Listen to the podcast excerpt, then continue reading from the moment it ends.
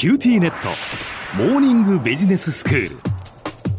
今日の講師は九州大学ビジネススクールで企業戦略がご専門の目代武史先生です。よろしくお願いいたします。よろしくお願いします。先生今日はどんなお話ですか？今日はですねネットワーク科学の観点からいわゆるインフルエンサーについて考えてみたいと思います。はい。インフルエンサーと言いますと、うん、ツイッターですとか、インスタグラム、YouTube などのソーシャルメディアにおいて、たくさんのフォロワーを持っているような人たちのことですよね。そうですね。もうたくさんの人に影響を与えるっていうことですよね。はい。で、まあ、このインフルエンサーというのは、まあ、はっきりとした学術的な定義があるわけではないんですが、うん、一般的にはフォロワー数の数に応じて分類分けがされています。はい、例えば、フォロワー数が100万人以上いると、メガインフルエンサー。へえ、そういう言い方するんですか？そういう言い方があるんですね。まあ、あの、いくつかバリエーションはあります。一つの言い方として、100万人以上でメガインフルエンサー。うん10万人を超えるならパワーインフルエンサー、うん、1万人以上だとマイクロインフルエンサー、1万人未満ならナノインフルエンサーといった具合なんですね。えー、じゃあこれネットワーク科学で捉えるとどういうことかということなんですが、はい、ネットワーク科学ではあるネットワークの中でどれぐらい中心的な人物かということを測る指標として中心性という概念があります。はい。で、この中心性にはまあいろんな実は指標があるわけなんですが、まあ一番シンプルなのは次数中心性という概念なんですね。次数中心性はい。はあ、の漢字で言いますと、ええ、次の数と書いて次数中心性というふうに言います。はあ、あ次の数で次数なんですね。はい。はい。で、この次数中心性とは何かというと、うんうん、まあ、ネットワーク上のある点に他の点からどれだけ線がつながっているかということなんですね。ええええ。ですね、例えば小浜さんが何かインスタグラムだとかやられてて、はい、そこにフォロワーが10人だとか20人だとか、うん、もっと多いと思いますが、100、えー、1万人だいれば、その1万だとか2000だとか、そういった数字が次数ということになります。なるほど。ちなみに5000人ぐらいです。先生、1万人も、えー、おりませんが、はい。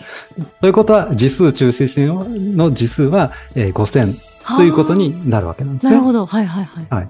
で、ただ、うん、あの、フォロワー数の数だけでインフルエンサーの中心性だとか影響力を捉えるのは、まあ若干単純すぎるかもしれません。うん、というのも、例えばフォロワーの中には、そのフォロワー自身も何千人だとか何万人のフォロワーを持っている人がいるかもしれませんよね。確かにそうですね。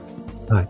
ですので、例えば同じ5000人のフォロワーがいても、うん、A さんは、まあ、普通の人が5000人、うん、B さんはその5000人の中に数千人だとか数万人のフォロワーを持ってる人が混じってるかもしれませんよね。だからそのフォロワーの影響力も加味した中心性を捉えるっていう概念が実はあるわけです。はいはいはい。で、これネットワーク科学では、まあ、ちょっと難しい言い方になるんですが、固有ベクトル中心性という概念で捉えられます。ほうですね、まあ、えー、先ほどのように、フォロワーの方のフォロワー数を加味すると、うん、実は実数中心性は小さいんだけど、ええ、固有ベクトル中心性で言うと、もう一人の方が中心性が高いっていう逆転現象も起こり得るわけなんですね。あー、なるほど、なるほど。あー、先生、なんかわかりました。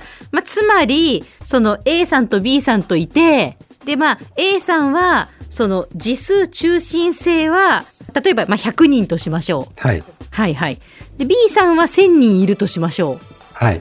ってことは B さんの方が1000人だから影響力大きいように思えますがその A さんのフォローしているその100人の中に1万人のフォロワーを持つ人が何人かいたらもうそれだけその先にいっぱいの人がいるみたいなことになりますもんね。そういうことなんですね。ええ、はい、まあ、その通りです。ああ、なるほど。そうしたフォロワーの影響力も含めた上で、ええ、ある人物の中心性を捉えてやろうという概念がまああるわけなんですね。はい。それが固有ベクトル中心性なんですね。そうです。はい。はい、で、まあ、このような考え方は、うん、まあ、実はいろんな分野にも応用されていまして、うん、例えば、Google ってありますね。はい。インターネットの検索エンジン。検索エンジン、ええ、はい。で、Google がインターネット上の、まあ、世界中のウェブページを、まあ、評価をして、検索すると、その検索キーワードに一番適切なウェブページを返すわけなんですが、はい、そのウェブページを評価するための方法にページランクというものがあります。ええ、要するにウェブページにランキングをつけているわけなんですけど、うん、じゃあそのランキングをどうつけるかということなんですが、ウェブページの信頼性を確認するのに、一個一個のページを見ていたら、これとても間に合わないですよね。ええええ何億というウェブページがある中で、それを一つ一つチェックするっていうのは非常にもう事実上困難、まあ不可能と言ってもいいでしょう。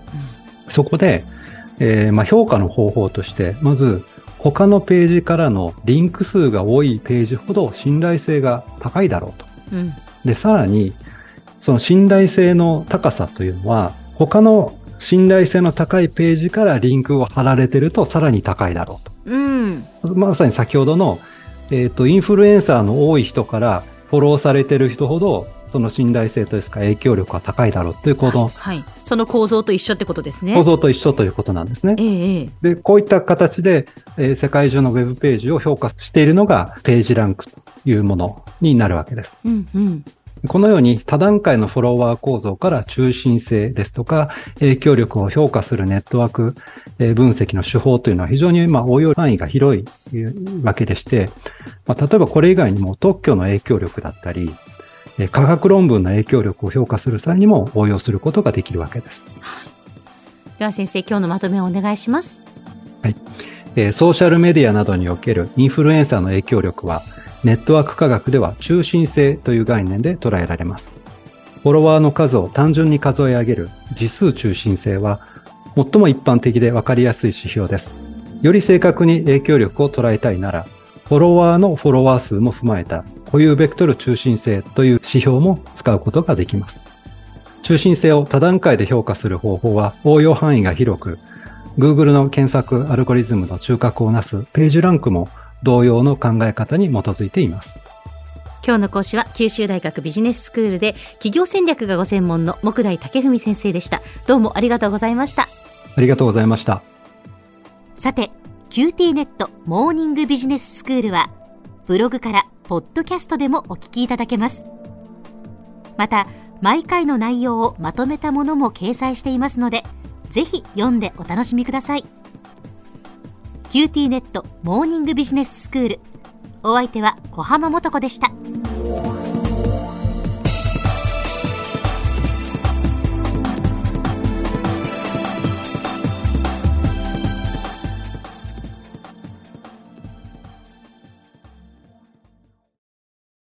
QTnet。僕が君を守るから。本当に？え？コンピューターウイルスやフィッシング詐欺からは？え？守ってくれないの？ビビックなら全部守ってくれるのに。セキュリティ5台まで無料。光インターネットのビビック